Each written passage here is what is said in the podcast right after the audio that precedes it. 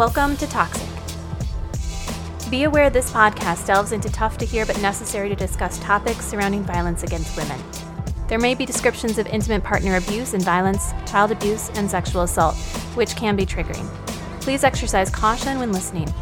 We also use adult language because, well, we're adults. Finally, if you like what you hear, please leave a review or click the subscribe button so the magic podcast machine can tell you when our next episode comes out. Hello. Welcome to episode 36 of Toxic. Bringing this to you in some sweaty balls reverb because it is that time of year. I am I am I almost said I, am Amanda. I'm not Amanda. I'm looking at Amanda. I'm, I'm Jenna. Jenna.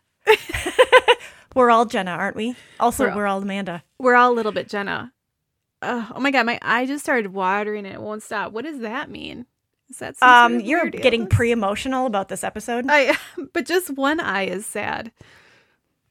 Um, I would sing some Metallica to sing about one eye open, keeping hugging your pillow tight.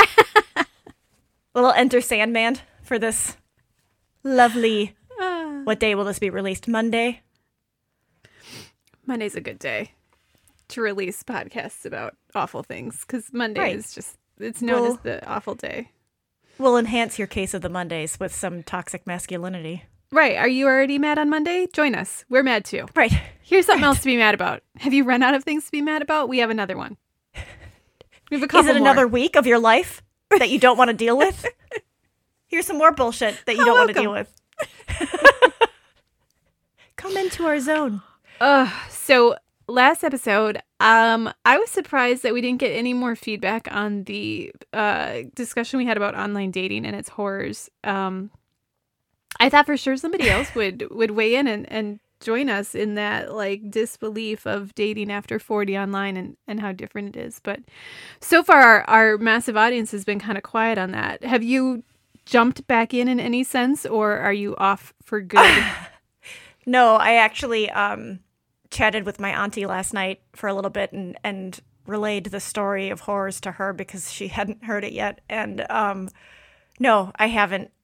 I haven't because like I literally just kind of keep rehashing that experience. in your brain And- you're like, "Oh and- no." Yeah, and and again, even even if I found somebody who I was like, "Oh my god, I really want to go on a date with this person," the anxiety that it brings to me to consider going on a date with somebody slash having to maintain some sort of relationship outside of the one that I have with my kids, Yeah. it's too much. It's a lot of work. It's too much. It is. It is, and I'm just not in it. I'm not in it to win it. I'm in it to run away from it. I wonder if the holiday season has any impact on the numbers of people who do online dating. Does it go up or down? Does it go up because people are like, I want to live out that Lifetime TV movie that I know I'm the main character of? Or does it go down because people are like, oh, I guess it's too fucking busy right now with Right. Christmas. Like, I can't even handle, you know, presents, much less going on a first date. All I can think is that um Tinder is that the hookup one? I assume that the hookup the the hookup. I know. Again, I'm asking questions neither of us know the answer to. Yeah. But um, I feel like the hookup ones are probably. I would assume they're the most active because it's like, I need a mental escape, and my mental Yeah. escape is going to be having sex with somebody I don't know right now. Or you're just especially lonely around the holidays if you don't have somebody. Yes. or if you don't if you're not close with your family if you don't have kids like you might feel like you know what i need some fucking company no shame in that game no, not at all. And and that's that's what I could see. Like a no a no commitment. Like this is just a thing, a band aid for both of us. yeah I can see that because no. Honest to God, I don't know who's trying to start a relationship around Christmas time. It seems like an awful idea. Christmas time to me is the time to end relationships. is that terrible? no If you're, I mean, if if you're in one that is that you don't feel like you want to be a part of anymore, you want to end it before Well, the yes. holidays. No i agree with that yeah cut that off before you have to go through the holidays or buy them presents if you don't love them but Exactly. i'm a, like i'm in camp love actually where i'm just like no this is a great time to find love not cheat on your spouse like what's his face does but oh, uh, R.I.P. oh i know Whatever. Ellen. Ellen. Ellen. Ellen. just keep saying Ellen. it. What? You know, Ellen. Ellen. Ellen. the bad Ellen. guy from die hard and he was also You know, Snape. in- yeah I love that. I only know him as. It's Alan Rickman, right? Thank Alan you, Rickman. Rickman. Yes. It was Alan. The 47 Allens weren't worthless. Alan. Alan. Anyway. Alan. Alan. as usual, Christ. we got off topic. Speaking of movies, well, I'm going to direct us back onto topics. Have you heard of this Netflix movie called The Power of the Dog? Yes, I have heard of it. I I have Benedict Cumberbatch, Kirsten Dunst. I yeah, okay. Yes, I I recall that's why I remember it because um have that weird crush that some people have on Benedict Cumberbatch. And also Kristen Dunst is like an icon of our generation. So she when I saw like the thing for it, I was super stoked. Plus Elisabeth Moss is in it and I fucking love her as well. So I have not seen it, but Okay, I, I have haven't a either. desire to. Okay, well, let me tell you this, and then you can tell me if it changes anything. Oh, no. um, so apparently, Are you Power the this for me? I hope not. I mean, maybe, but I don't know. Uh, It's um, it's on Netflix. It's a it's a western or what they call a neo western, whatever the fuck that means. And the reason it it um caught my attention was because there was a lot of discussion around how it's focusing on toxic masculinity. And I was like, oh, Oh, interesting. And so then I read a little bit more about it. And when I read more about it, I thought, oh, no, thank you. And here's why. Apparently, there is this very too real bull castration scene. Um, Benedict Cumberbatch or Cumberbund alluded to the fact that it may possibly be a real thing that he did because he's like, I did everything that you see in the movie. And I guess this scene is just so disturbing that people are just like, this is this counts as animal cruelty like PETA's up in arms as they should be. Um, and then there's also this scene that he follows up where he beats a horse. And people are like there's there's no way this horse is acting. So what's going on here? Uh. Does that change your Okay, s- mind about this at all? So I will say I was afraid that it was going to be like um that series that was on that we've talked about recently that neither of us could watch because it was too real. made Thank you. Um Yeah. I thought it was going to go to that bend, but no i didn't see this Um, one coming either i thought okay this could be animal interesting cruelty. about focusing on you know toxic masculinity and how it how it plays out in in the theme of a western movie like but there's just this obscene cruelty to animals theme throughout it that benedict cumberbatch has not um has not come out and said is is fake in fact Yeah, I'm seeing that it was confirmed that it might actually be real which i don't even know how that is allowed No, I'm seeing that it's based on a book that was written in 1967. So that's interesting. Um, but I, I'm probably still gonna watch it, okay but mostly because I want to. I'm hoping that the outcome is that I mentally debunk the fact that any of that is real. That I'm like, oh no, wait, look right there, that's CGI. Like I, I, want, so. Tell me. I, Tell me if it is. I want to have, yeah, I want to have that I'm moment where I'm like, nope, that's that's not real. Yeah. Um, but yeah, it's funny. Everybody's got their own lines in movies, and Uh-huh. I know that animal cruelty is one. I mean, I always get more verklempt when an animal dies versus a person in a movie. Yeah. Um, we've had this discussion amongst our friends before. right. Um, yeah, and like I can't. I, you know me. I watch tons of horror movies. I have a Yeah. very there's very little that disturbs me where I'm like, you know what, I'm gonna have to turn this off because unless I think horror like a movies are usually so crazy unreal. Like that's why I love cheesy action movies. Like I love the um every Schwarzenegger movie. We know this. I'm I Mhm. love Yes. I love Terminator movies. Um I love You also you love the Rock. Let's not forget the Rock meme that The you posted today. yeah. the best Rock meme where he's basically wearing the same shirt He in four different same. pictures, and they're four different movies. this is four different movies. Wait, wait. Yeah, I love sensationalized action movie violence, which may seem contradictory to everything we talk about in here, but it's because it's so fakey, right? Mm-hmm. But then when it's animal cruelty, I'm like, no, because how do animals act like they're hurt? Like I have to believe that they're actually being hurt, which is too much for me. And then I can't take any sort of violence against kids. I can't. Um, it's Right, just- and I think that that's I can't.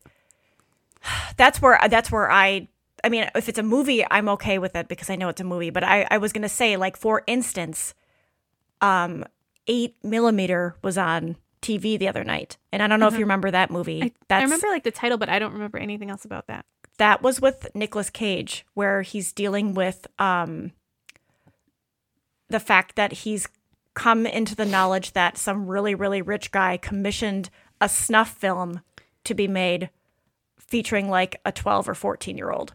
And a snuff film is where they kill somebody on camera after like assaulting them and then they murder them on camera. That's like what a snuff film supposedly is Okay. or is. I hate to think that those actually exist. But the whole thing was him going into the seedy underbelly of the world where like people commission these kind of horrible things to happen on film and pay for it and nobody Yeah. really ever knows. It's like the Jeffrey Epstein of like at home movies. Ugh. Um but like that doesn't that made me upset. But like I was able to watch it and I've totally gotten off on a tangent because that's nowhere near anything close to like animal cruelty. But We're talking about where our lines are for Right, exactly. fictionalized films, which you know, Exactly. yeah, you can I'm appreciate definitely the art of a film, but also you can totally draw a line where things might trigger you or just make you feel horrible. Like, you know, it's think about something like Schindler's List, right? Like Right. that's an important movie. Like everyone should watch that movie, but once you've seen it once, that's okay to say that's enough. In my opinion, because that movie Right, has a, and- a point. Like that violence is there for Right. a reason to teach us. it's teaching you yeah, it's teaching a lesson to not be repeated.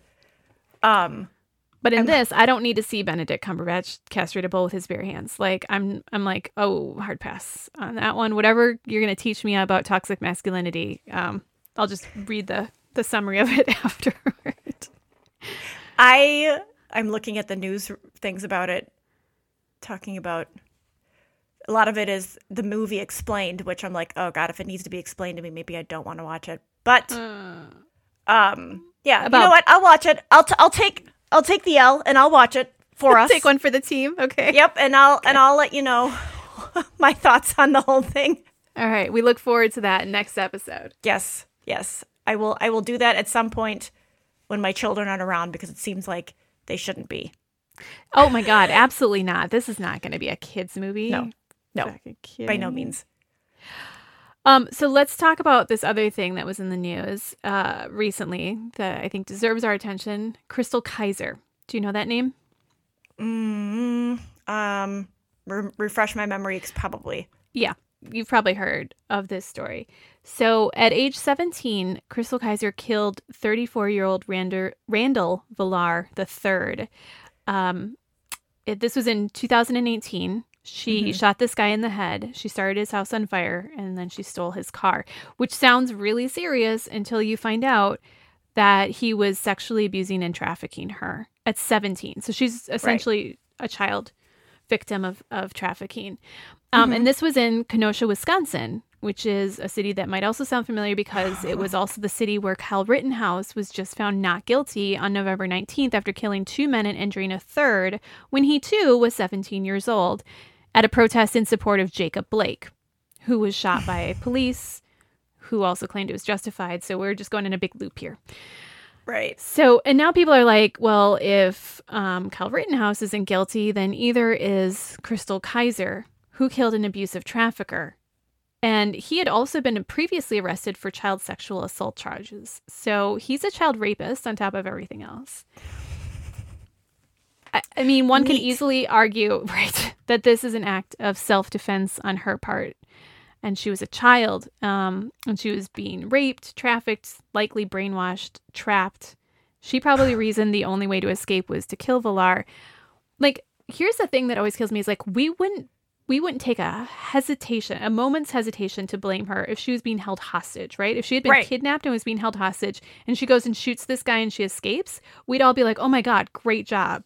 Right? Right. But because it's this sort of gray, some people consider a gray area of like child trafficking where it's like, well, she also kind of chose to be with no you can't choose at 17 right? You don't have the wherewithal to choose to stay with a trafficker. It's like saying that, you know, someone who um who has sex at 17 with like a 40-year-old guy, right? They're like, "Well, she's practically an adult. She chose it." Actually, at 17, you don't really have enough wherewithal to say that she's uh um complacent in that. Like she was, you know, full mind and body decision to do that. Right. So it's ridiculous that she is right now on trial. And It- luckily, um, some do gooders last June raised enough money to pay her $400,000 bond. So she's able to get out of prison until she's awaiting her trial for killing her trafficker.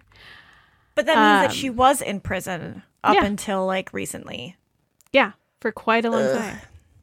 So it makes me kind of angry that Kyle Rittenhouse is the reason that we're hearing about Chrystul Kizer, but it's also totally justified to argue that it would make sense to find Rittenhouse not guilty and also then this young woman not guilty, right? Like, first Right. off, I don't think Rittenhouse should have been found not guilty. Like, that's not what I'm saying at all. Um, Rittenhouse did not go to that protest to defend businesses. He he went to that protest with a gun, hoping to use that gun. So Right. Right. that's my Which- opinion, though. We all know. And it's yeah. Mm-hmm. Luckily, Wisconsin law provides an affirmative defense for any crime committed as a quote direct result of being trafficked, but it has never been argued in a homicide case, so this will be the first time. Ooh. Mm-hmm. If the Did defense you see that? Oh, go ahead. Oh, I was just going to say if the defense proves that Kizer was a se- sex trafficking victim, then it falls on the state to prove beyond a reasonable doubt that either she wasn't a victim of human trafficking or that the crime that she committed was not a direct result of that human sex trafficking. So, in my very non lawyer expertise, it sounds like the defense should have a really good case here to free Chrystul Kizer. Good.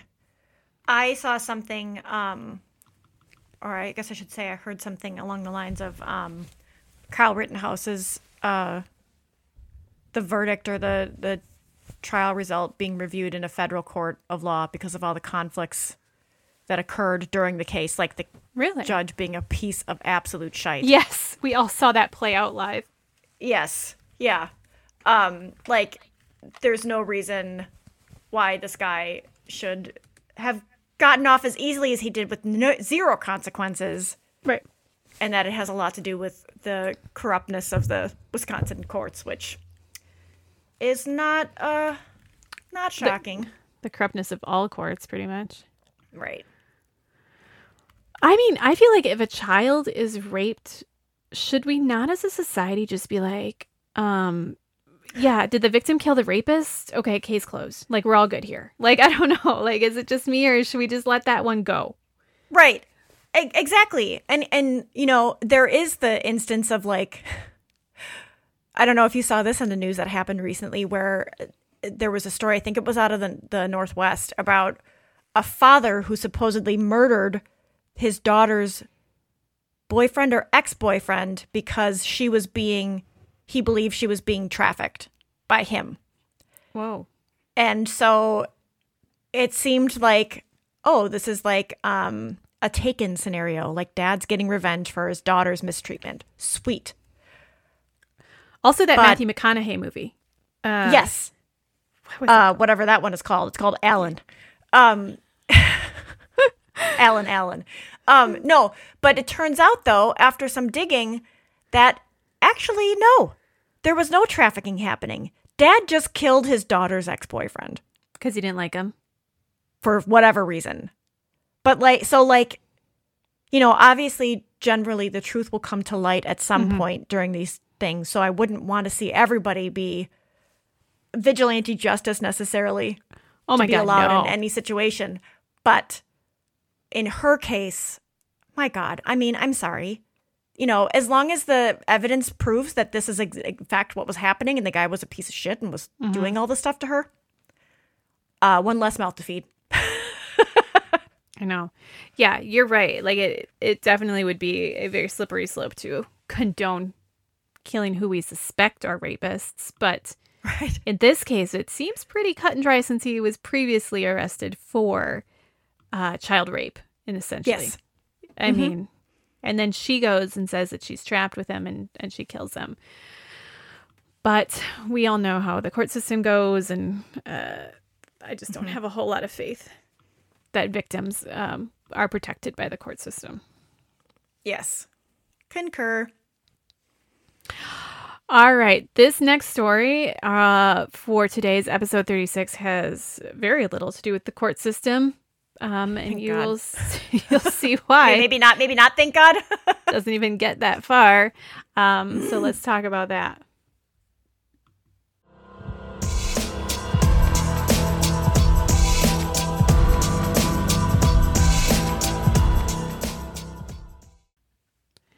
All right. do you know the name Elliot Rodger? No. Okay.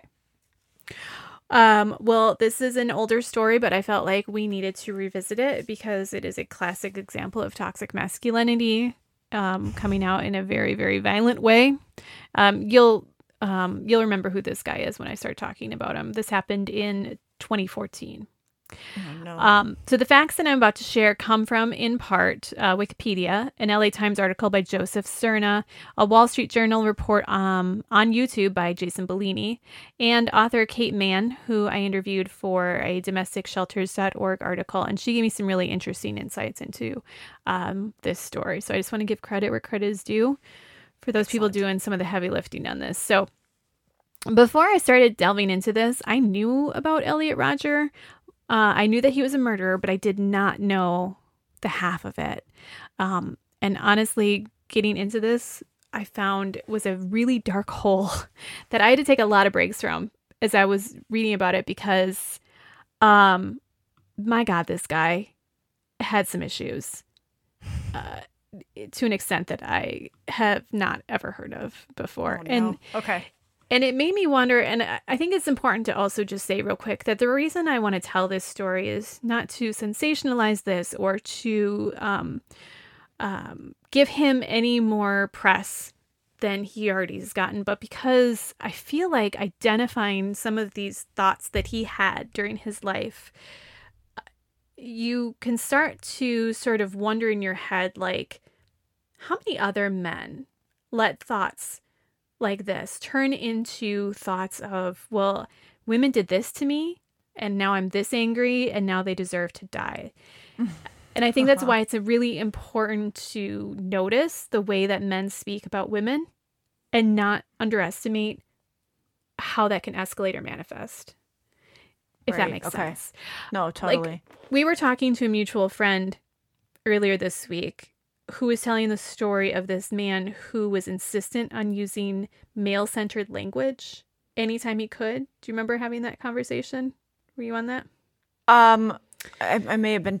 I don't give too many that point, details. but but I but I but I under but I understand. Instead of saying Right. they them, that they would always say he. Or yes, him. it was it was very much like gentlemen, even if there was women in the room. Like it's just very much Ooh. like focusing on men. Um, he used the phrase like men on the ground instead of like boots on the ground. Um, talking in, in like a corporate work environment, you know. Was he 80 years old or was he younger? I, mean, like, I know older generations have that problem, but like I don't know if anybody we can give him a less than for that. like anybody under the age of like 75, I'm not going to give a pass to. right. It was just this very pervasive, like, it's important for me to speak to an entire group of individuals and recognize men. I don't know. I don't know how else to Only. explain it. But it, it seems weird and quirky and funny, but then also you kind of start to wonder what's going on. Maddening. this guy. And if this person is in charge with like promotions or raises in anybody's life, then like clearly as a Or- woman, Or, Or- has or a wife. Like Right. you're just like, um or isn't perpetually single. Yeah. Right. All right, so back to Rodger. Uh it's May 23rd, 2014, and a 22-year-old man named Elliot Rodger decides that he's had enough of women rejecting him. So he uploads a video to YouTube and titles it Elliot Rodgers Retribution. It's his final video, he says. Tomorrow is the day of retribution, quote, the day in which I will have my revenge against humanity and Oh. he's pissed because girls don't like him and don't want to have sex with him. Probably because he's creepy as fuck, but he thinks I'm sure his personality has nothing to do with it. Yeah. so, um, let's take a, a listen to a, a quick clip of this this creepy video. If I can't have you, girls, I will destroy you.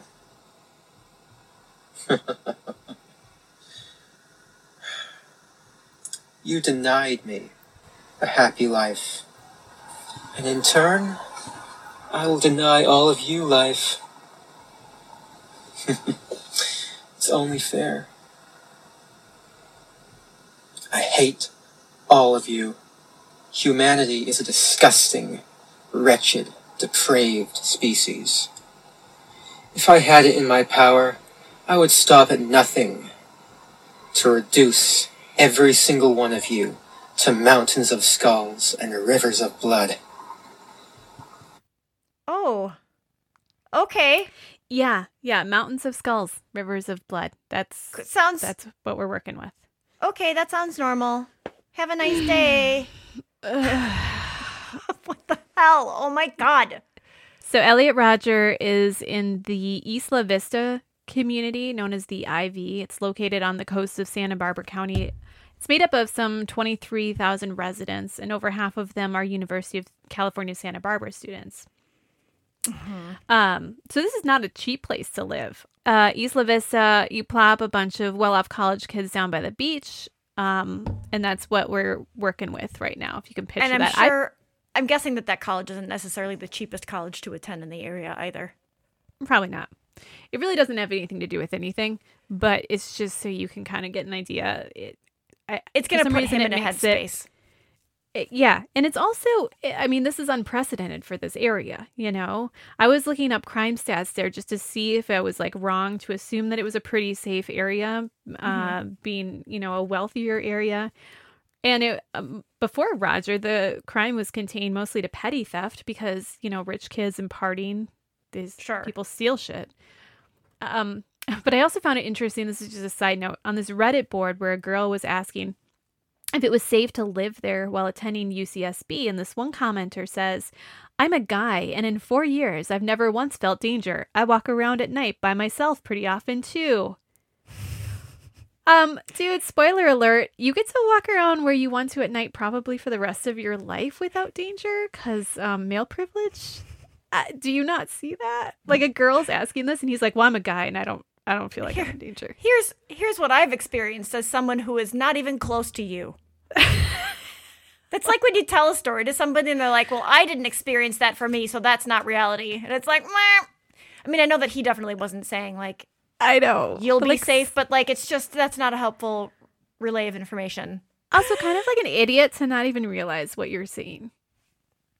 Like and I hope that at this point clue in for that Seconds. men are a little more clued in that women don't I have the same so. life experiences as men do. All right, so back to fucking Elliot Rodger.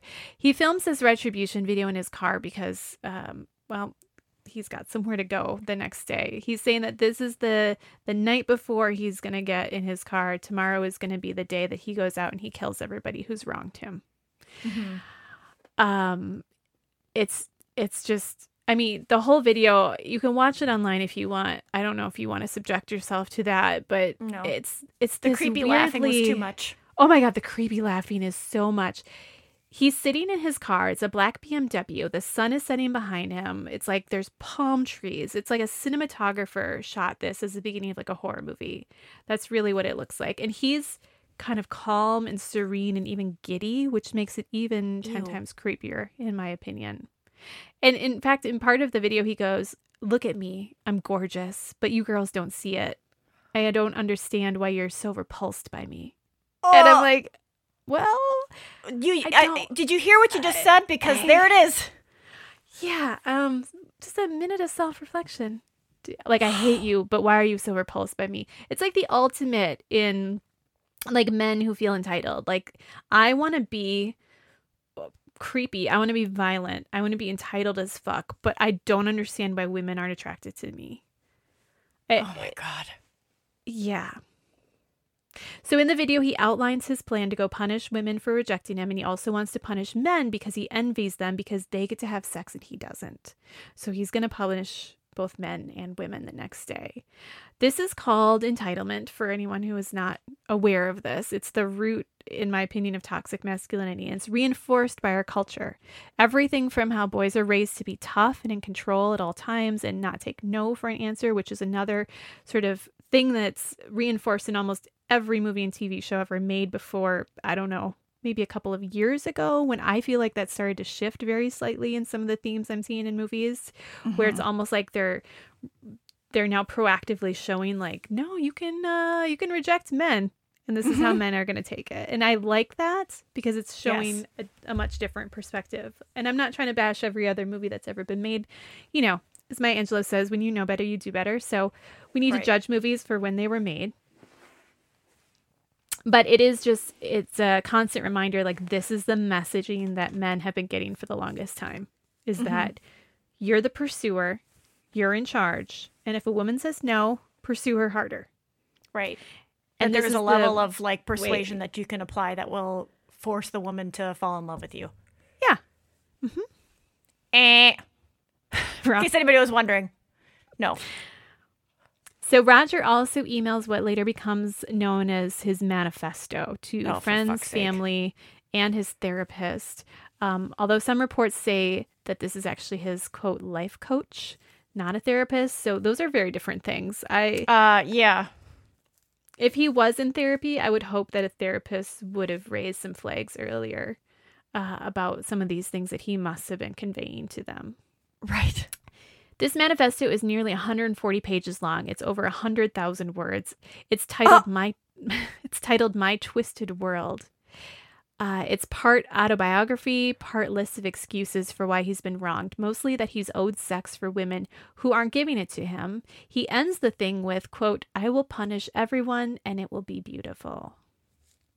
So let's talk for a second about how Elliot Rodger came to be. He was born in London in 1991. His dad is Peter Rodger, a director in Hollywood, mostly commercials, but he also worked on The Hunger Games. His mom is a woman named Lee Chin, a nurse. When he was five years old, the family moved to the US, LA to be exact, along with his little sister, Georgia. According to the Wall Street Journal's account of his manifesto, and I say it that way because there are some reports um, that different versions of his manifesto have been um, published online and been flubbed slightly. So just make sure if you really want to read this sick thing that you check your source so that you're getting the right information. Uh, but Rodger writes early life, five, six years old, he was, um, it was, quote, fair and satisfying. What the fuck does that even mean to say that when you were five or six years old, life was fair and satisfying? You Uh, don't this know whole thing what fair and reads like a- satisfying is. Right. Yeah. It just reads like a psycho killer uh, wrote it, which they did. So, Well, and also like I feel like if he's writing this and he knows people are going to read it, he's writing it as if it's a book.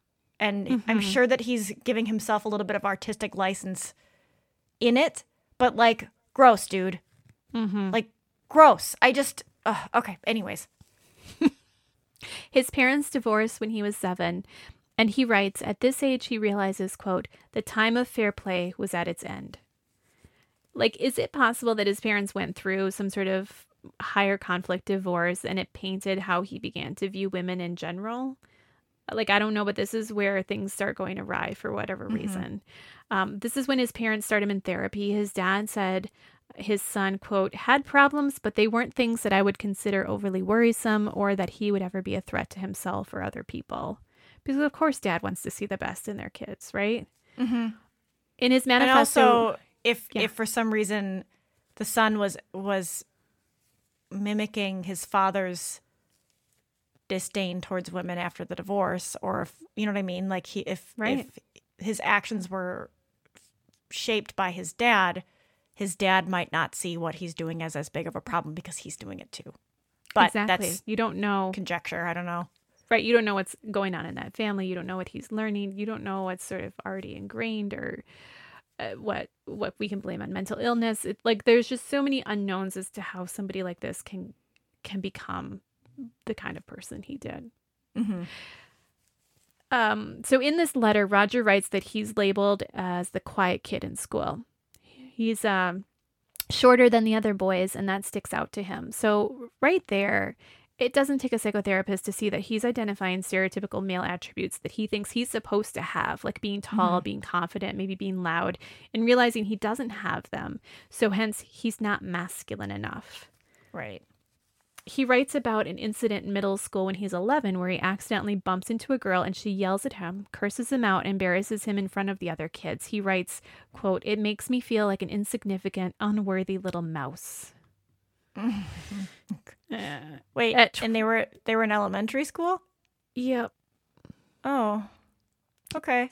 Yeah. So this this leaves a big imprint in him being embarrassed in front of of women. At 12, he says he sees his first pornographic video and he writes, quote, Finding out about sex is one of the things that truly destroyed my entire life. I would never get it. Not getting any sex is what will shape the very foundation of my miserable youth.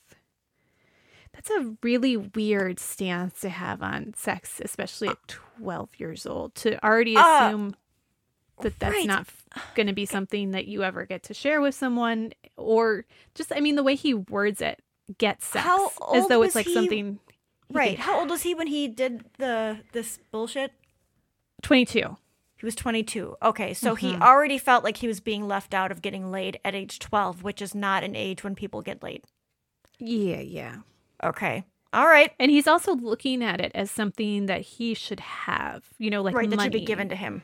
Right. And not something like, and granted, porn isn't going to give you any sort of healthy uh, visual of No. what it, sex means in a relationship.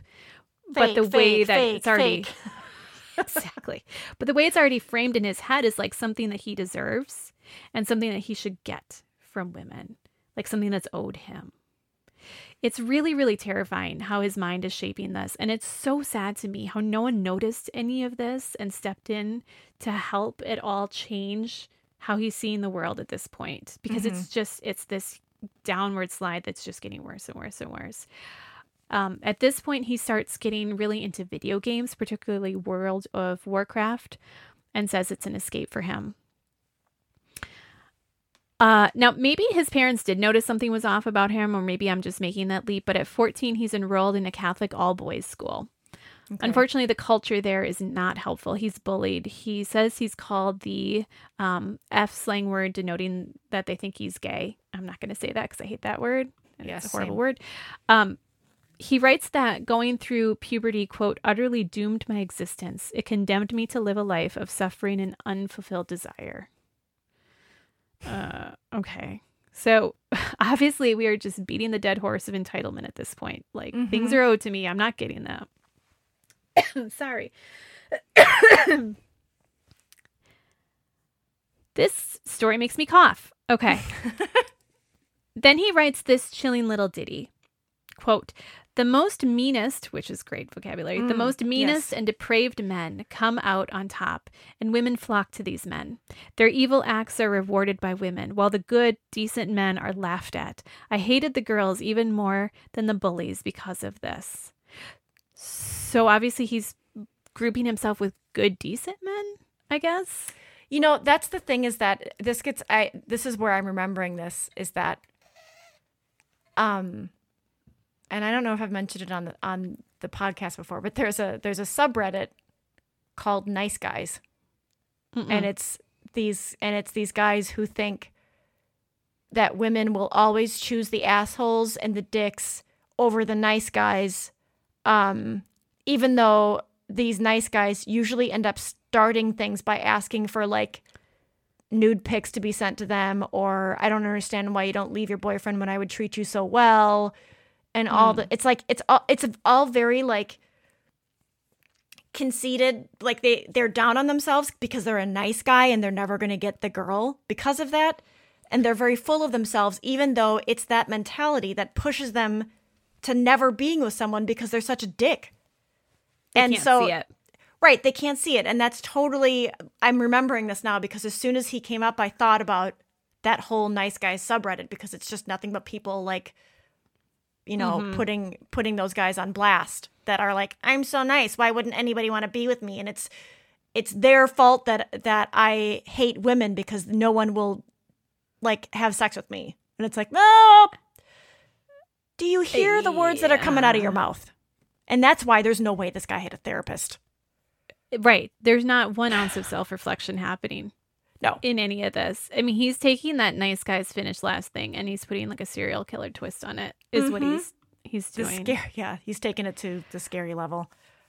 So his parents pull him out of school, put him in another school, pull him out of that school, and put him in something called a continuation school, which is basically like a homeschool program. So Ooh, that's always bad.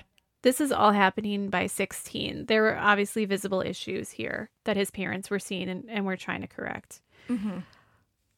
Um, then Rodger starts reading about politics and sociology, and after this he writes, quote, I began to have fantasies of becoming very powerful and stopping everyone from having sex.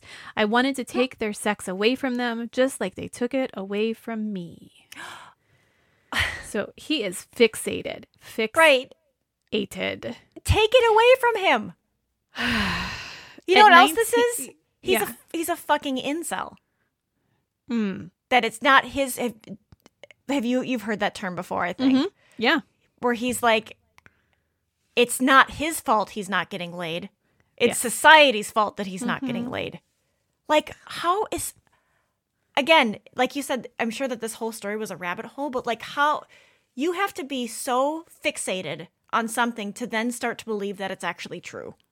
Yeah. Because that's really what he had to what had to have happened here, Right. right? Oh my god, just nuts. It's like a cult mentality, but he's like the only one in the cult. Right. He started his But own well, cult, he's in a cult himself. of incels, That's but- true. You can but he's say that. taking it to his own like he has his own personal story that he's totally fixated on as well. Yeah. He's creating his own reality around him of Right. where the world has wronged him so badly. Uh it, Oh it god, just it's so scary. it's I mean this is he's got to be being taught in like college for, you know, um people going into mental health. I mean just the way that his mind is just unraveling or maybe raveling, I don't know which one you would use at this point. It it's bananas to me. Mhm. So at 19, he enrolls in community college. He starts taking karate, thinking um, that this could help him make some friends. Um, but the guy says, and this is all uh, Rodger's account of this in his manifesto thing. Um, but this guy that he thinks that he's going to make friends with in karate class says that some of the things Rodger is talking about, quote, disturb him. Yeah. And so, of course, Rodger's like, you know, we can't become friends now. And I was like, is that not a red flag in your own brain at any point? Like, you, if someone said that I was disturbing, I, I would be like, whoa, what the fuck am I saying? But not him. No. no, He no, no, no, because he can trucking. do no wrong. Right. He moves into an apartment in Santa Barbara, and his anger at this time starts delving into uh, race uh, and racism and being jealous of black men who can, quote, get white girls. Oh my god. Again, this is uh you're watching too much porn, my friend. Oh my god. At one point, he sees a couple kissing at Starbucks, and he follows them out to their car. This is all his self-confession in this in this letter. Still, he follows them out to their car, and he throws coffee on them. What? he writes, "quote It was around this point in my life that I realized I was capable of doing such things. I would happily do such things. I was capable of killing them, and I wanted to." Um, you threw coffee on them, sir. That's different than killing them, but the fact that that, made he's willing to think. make that leap, right? Like Yeah. if I can throw coffee on somebody, why couldn't I kill them? Why can I kill Ah! him? And I want to. oh my god! So incredible, just uh, chilling. He's twenty at this point, and now it gets even better. He founds an online community of other misogynists. It's like a message board. I don't know what kind of community it is, but he writes in this community that he's begun, quote, envisioning a world where women fear you. So this is what he wants to happen now. And for some reason, he sends these websites um, or these message boards or whatever it is to his dad to look at. And I kind of wonder why. Was it like a cry for help, or maybe he thought his father felt the same way? Right. Did Who he need affirmation that this was like a decent way of thinking? Maybe. I, maybe he wanted somebody to join him, or maybe he thought, you know, something was wrong. I, I don't know if that could. Dad steered true me this way. Why wouldn't he enjoy this? Because Right. fuck mom. She's a I don't bitch. know. But his dad recalls telling him uh, in this interview that his dad gave after this incident that we're getting to. His dad told him that these sites are evil and that he shouldn't go on there. But that was hardly Ooh. enough to stop him. So at least his dad said the right thing, but he didn't. As far as I can tell, didn't do anything beyond that. And again, not blaming his dad for for this man's behavior, but this whole thing, you're just kind of wishing that somebody would have stepped in and and just stopped it. Mhm. So Rodger writes that he decided to give women one last chance to help him lose his virginity. Ugh. I mean, that wording. I just I can't. So he goes to this party, this college party, uh, and lo and behold, women are ignoring him. No doubt they can feel his creepy, desperate, women hating energy flowing right out of him. So he does a completely reasonable thing and climbs up on a 10 foot ledge and pretends to shoot partygoers with an imaginary gun. Then he tries to shove women off of the ledge. Oh, Yeah. okay. Again, this is all going very according to plan for Yeah. getting laid. This is this is his tactic. I'm going to pretend to shoot you, and then I'm going to try to shove women off of this ledge who have come up here as well. Um, but some guys intervene and they shove him off the ledge instead. Um, he ends up breaking his ankle. The cops come, and he calls his dad, and he tries to make this whole thing out like he had been bullied throughout this party. But there's enough witness accounts that say no, he was definitely the aggressor there. Does this ring to you a little bit like American Psycho? It's giving me those kind of vibes. A little bit because like and that's and that's literally where my brain just went like he's giving women one last chance to have sex with him. But like if I recall correctly in American Psycho, he was picking up prostitutes and paying them for sex Right. and then murdering them. But that's where I thought was like if you're so desperate to get laid, just pay for it. Like mm-hmm. there is no shame in the sex work game.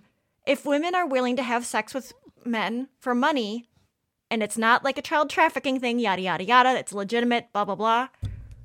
There's no like just I I mean, I I'm not friends with this person, but I know of at least one person that did that. They saved up a whole bunch of money cuz they'd never been laid and they were in their 20s and there was a bachelor party thing happening in Las Vegas and he took one or two of his nights beforehand and went to the bunny ranch and finally got laid. Mhm. And you know, he didn't kill anybody. He got laid.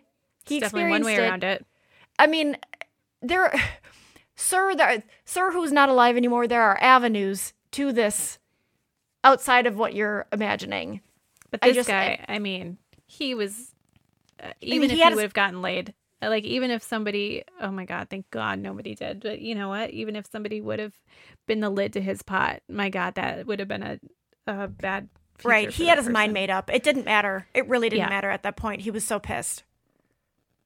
because it was around this time frame that he began planning his attack on women. For more than a year, he meticulously plots what he's going to do. He spends nearly $2,500 on guns and ammo, and he starts practicing at a gun range. At least twice between 2012 and 2014, he says he's about to do it, but he cancels. He's Ugh. been in and out of therapy his whole life, but because he's never been diagnosed with a mental illness, he was able to purchase three handguns. Now, I should clarify that even if you're diagnosed with a mental illness, it doesn't stop you from being able to buy a gun. But federal law says that you have to be um, involuntarily committed to a mental hospital or be declared mentally incompetent, and then you're denied a gun. Okay. But how so many people A few. really go like go that far? You know, Right. There's Now, a few and- hoops to jump through. Right. At the time, he was in this apartment, if you remember, and he was sharing it with two other guys. Mm-hmm. Um, and I wonder, like, part of me is just wondering, like, did they notice that he was stocking up on guns and ammo and going to the shooting range? Or my guess is that he might have just been kind of a loner and kept to himself. Mm-hmm.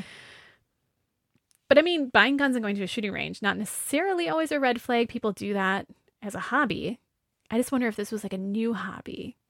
If Right. someone all of a sudden shows interest in guns and starts hoarding them, like maybe raise that red flag a little bit. Um, because unfortunately, around 8 p.m. on May 23rd, Rodgers' two roommates become his first two victims. Really? Um, mhm. Men? Male? males, mailmen, Oh. not mailmen. No, um, men who are males. men who are males. Dudes. Unfortunately. Um, so Rodger's in his apartment waiting for his roommates to come home. Um, Weihan Wang, uh, known he goes by David, and Cheng Yuan Hong, he goes by James. They're both 20 years old. They enter the apartment separately, and Rodger stabs them to death. Oh, then damn. Rodger also kills their friend George Chen, 19, who comes back to the apartment with them. Oh my god. And it's really sick because he doesn't stab them just once. The autopsy report shows that Rodger stabbed Wang, the first victim in the apartment, 15 times, Hong, the second victim, 25 times, and then Chen, the third victim, 94 times. Holy shit. So instead of getting scared or doubting himself after the first time, he plunges a knife into one of these Like guys. It he's in- seems like he gets into it now. more emboldened. Yeah. Right. He becomes more angry, more violent. So these three guys are dead. Rodger gets into his BMW and he goes for coffee. That's where he shows his uh that's where the receipts show he goes next. He goes and he buys a coffee and he sits in his car for a little bit. He sends his um, manifesto thing to his parents and his therapist. He uploads that YouTube video um, that he made the, day before. giggles. Okay. Mhm. His mom reads the manifesto and then she goes online and sees his YouTube video uh, like almost instantly. She calls his father because they're divorced and they both um, start frantically driving to Santa Barbara from Los Angeles where they live. Um, and then they're calling the police en route, but it was too late. Oh my god. In his manifesto, Rodger outlined that he was going to hit the quote hottest sorority of UCSB because the girls there quote represent everything I hate in the female gender. In his ideal world, he wrote that he'd rather quarantine all women in concentration camps and deliberately starve them to death. He would build an enormous tower for himself and gleefully watch them all die. Oh, But okay. he doesn't have time for that, so he's just going to go try and shoot them. Rodger drives to the Alpha Phi sorority house and he begins loudly knocking on the front door. Luckily, no one opens it for the armed gunman. Thank God. However, unfortunately, he does begin shooting people who are walking past the sorority house.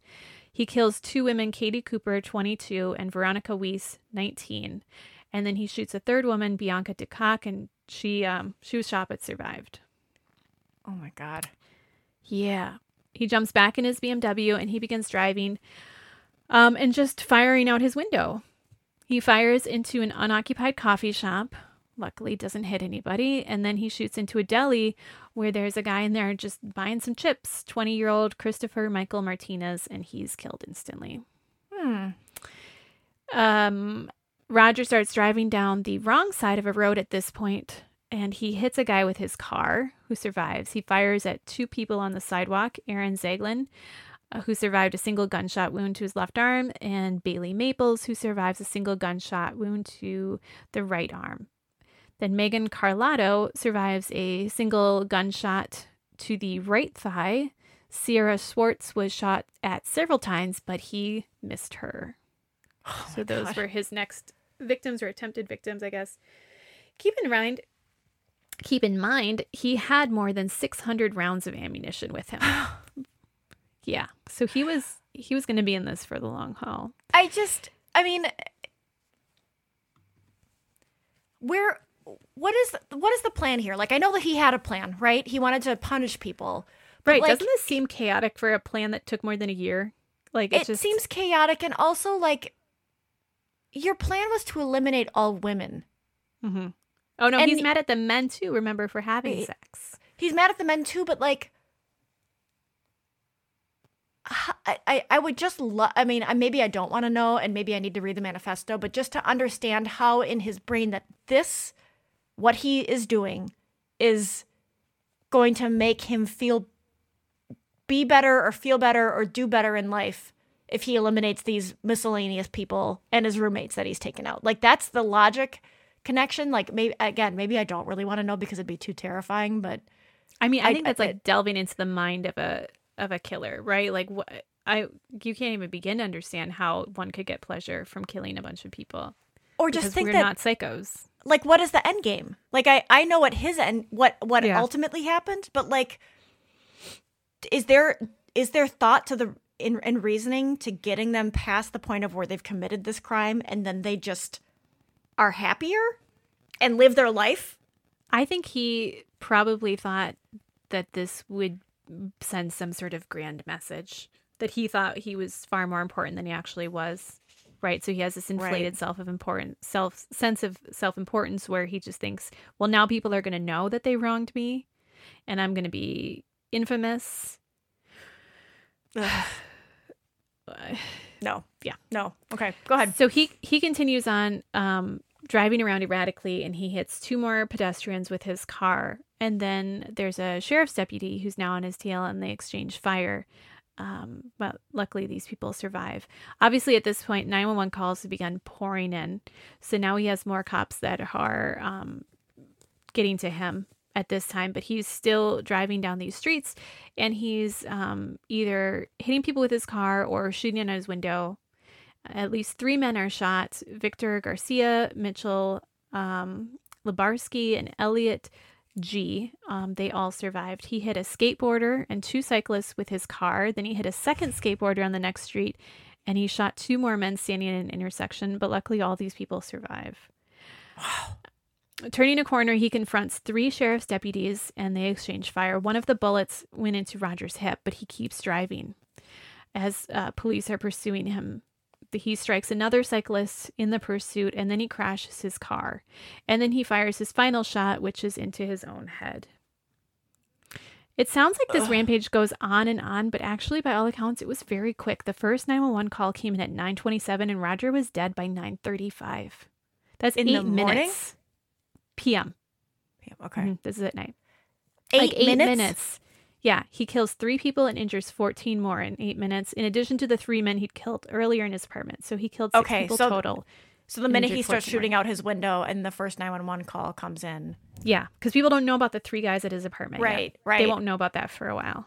Eight minutes. I mean, honestly, if if he's on a college campus on a warm California evening, mm-hmm there has to be a lot of people around. That's insane and very, mm-hmm. very frightening that he could do that much damage in eight minutes. Yeah. And he could have done a lot more. I, right. It, he had 600 rounds, like I said. But I mean, so it's not it's not a good thing that he killed six at all. But man, I, I think his probably his plan was to do a lot more damage. Mm-hmm. Um, Rodger's dad later told um, Barbara Walters in an ABC News interview, uh, which was done just a month after this happened, which is kind of crazy to me and, and sort of I hate that part of journalism where it's right. like he's had a month to process this, the dad, and then he has to go he doesn't have to go, but he's probably very heavily persuaded to go sit in front of Barbara Walters and tell his she's, side. She's got to get those fresh tears. They can't be stale. I know. and he says, uh, Elliot was far from evil. Something happened to him. He was the most beautiful, kind sweetheart of a boy, and something happened to him. He was adorable. He would laugh so much that sometimes we were worried he would choke. So, like, I I feel like the only way his dad can come to terms with what his son did is to say that his mind was taken over by a disease. Like, mm-hmm. is this possible? Yeah, I suppose it is. Yeah, you know, there we can say mental illness can play a big part in impulsive behavior, but this doesn't seem impulsive. Like this seems like something, according to his own manifesto, that had been building since he was a child. So it's and not he like had he, right, and he'd been sharing pieces of it with his with the people around with him. his yeah. So to say that something happened to his son, I mean, he's obviously hurting. He's in a ton of pain. Like, I, I don't want to minimize that or whatever, but it's just, we also can't write off things like this as mental illness. We can't write them off as something happened. Like, this was something that this man chose to do, he planned to do, and he mm-hmm. did because he felt entitled to do. And, like, right. as soon as we can start talking about that, we can actually start getting to the root of femicide, which is what this is. So, in addition to blaming mental illness, um, a lot of people also like to blame the NRA and lax gun laws for killing sprees like Rodgers, which is kind of the go to after mass shootings, right? Mm-hmm. But as we've outlined many, many times on here, even if you take away guns, there is still going to be misogyny. There is still going to be femicide because certain men, Rodger being an extreme example, feel entitled to women and their bodies. And when they can't control women, they want to kill women. And they don't mm-hmm. need guns to do it men kill women with their hands all the time. Right. Let's not forget that he murdered his roommates by stabbing them first. Yeah, he didn't have a gun. Which which is typically what people do when they have it seems like when they have a relationship with someone, stabbing mm-hmm. is more intimate rather mm-hmm. than driving by and shooting people, right? Like that's right. what you do when you don't know a person. When you're killing someone that you know, that more intimate like strangling or stabbing is typically like the the method of choice. And they don't you don't need a you don't have a weapon if you're using your hands or something you can get out of the kitchen. I was going to say a lot of abusers choose strangulation because of this sick fetish they have with watching their victims suffer because they feel like they need to be punished. And usually they feel like they need to be punished because the men, the abusers, are no longer in control of them. The International Center for Counterterrorism at The Hague, is it The Hague? H A G U E. Mm-hmm. That sounded weird when I said it. I it's the Hague, yeah. described um, they described Elliot's murder spree as an act of misogynistic terrorism, and this is a rather new category said. that they've been tracking since 2018. The Australian Security Intelligence Organization uh, considers misogynistic violence among the fastest growing terrorism threats of 2021. Just as a little fun fact, and by fun I mean terrifying. Um, but shocker, misogynistic terrorism isn't something the US follows or tracks, as far as I could tell. And it's not something that our media necessarily reports on. I spoke with philosopher Kate Manne, who is the author of Down Girl The Logic of Misogyny, and her second book is called Entitled How Male Privilege Hurts Women. Um, she told me that she became especially interested in the study of how people define misogyny after the news of Rodger's killings broke. She said, quote, people would say things like, well, he loved his mother. And my feeling was, if this isn't misogyny, then what is? Right. Like, if you love your mother, you can't be a misogynist. That's like Right, saying you have right. black friends, so you can't be racist. Like, Right, those or- two things are not related. This man has a daughter and and sisters. How could he be this way towards women? Yeah.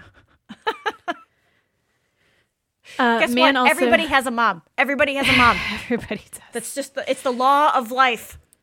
Everybody's got a mom and dad. well, Man not they're in their life me, is another um, thing. the way I tried to theorize it is um, there is this system which I count as misogyny that functions to police and enf- which functions to police and enforce patriarchal norms and expectations. And both norms and expectations have to do with feeling as a man entitled to certain goods like sex and care and reproductive and emotional labor from women. And it makes sense that if you have those false beliefs about what women owe to men, that there would be a common phenomenon of lashing out at women who don't deliver those goods. She calls it a completely wrongheaded but not incoherent moral system, which I just thought was really interesting because that really does sum up both femicide and domestic violence as a whole. It's these men who feel like they're entitled to things, um, not just sex, but also care and labor from women. And then when they don't get them, they feel like they have every right to lash out. I mean, because you have to remember, it wasn't that long ago that it was legal to hit your wife for Right. not not following your commands and orders. So like that was ingrained in men for decades upon decades. Right. And disobedience by the wife equals whatever kind of punishment that you, the husband, want to give, unless it's murder. That's too Yeah. much. But anything else aside from that, nah, that's fine. I know.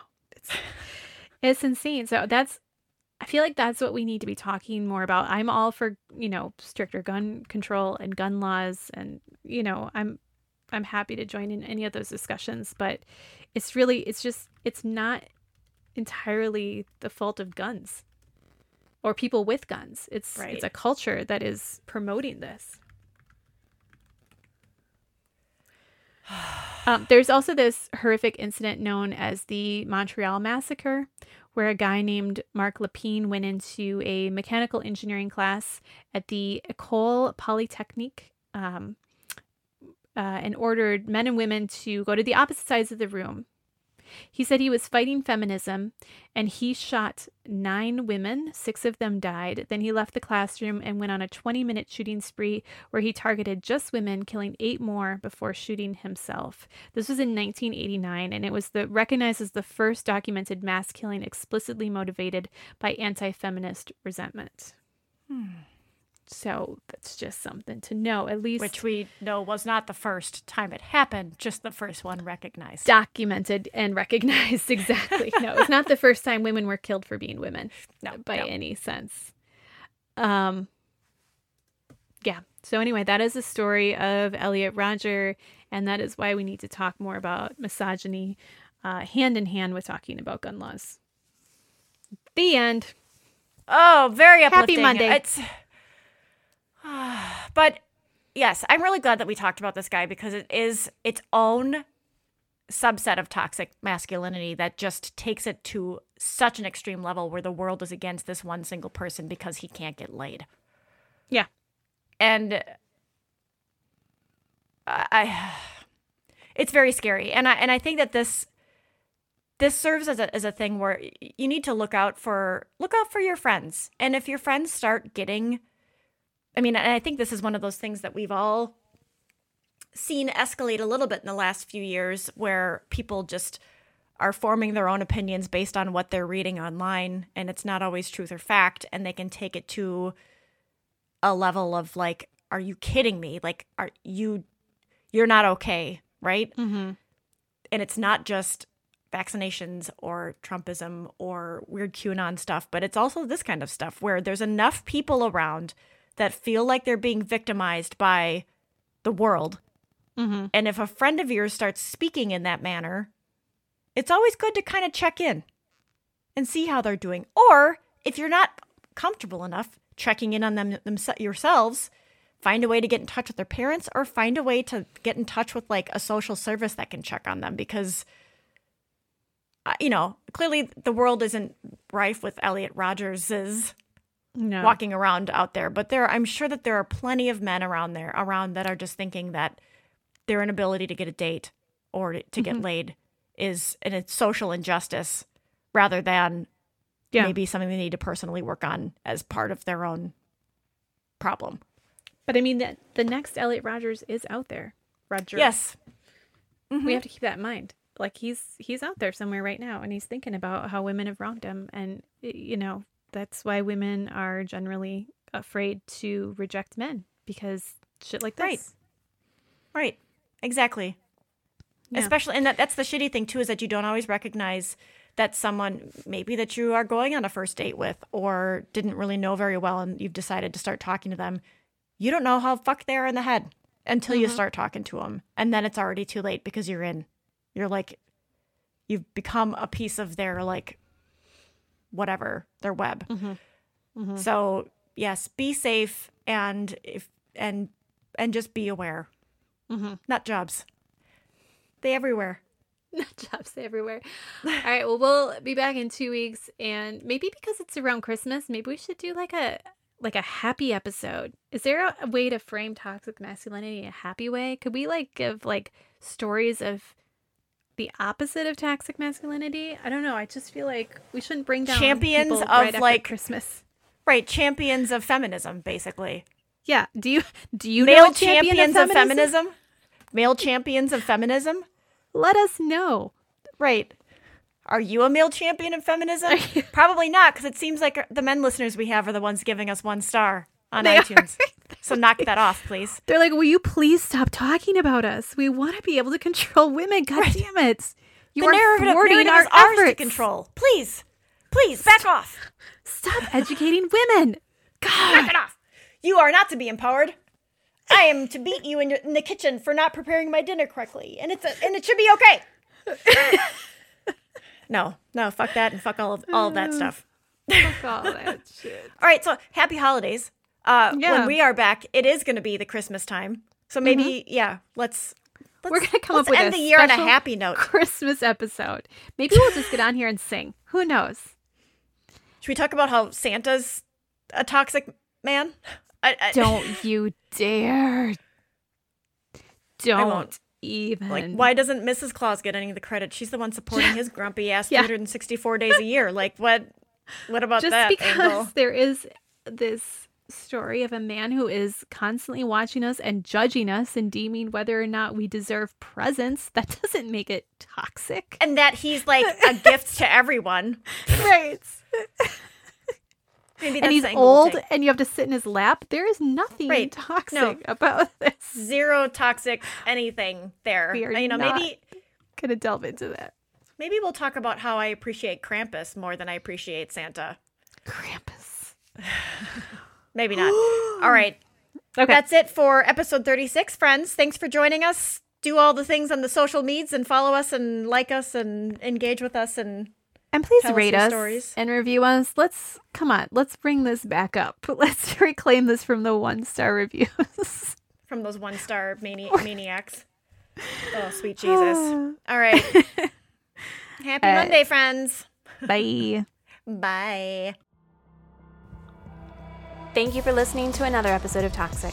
By making time to hear these stories, you've become part of the spotlight that keeps abusers from hiding in the shadows, believing they're untouchable. Please visit us on Instagram and Twitter at Toxic the Podcast or toxicthepodcast.com and let us know what you think about what we've said or tell us what we should talk about next. If you're experiencing abuse, please visit domesticshelters.org to find more information about all forms of domestic violence or to locate an advocate or shelter in your area. You can also call the National Domestic Violence Hotline at 800 799 SAFE. If you're a survivor of sexual assault and need someone to talk to, please call the National Sexual Assault Hotline at 800 656 HOPE.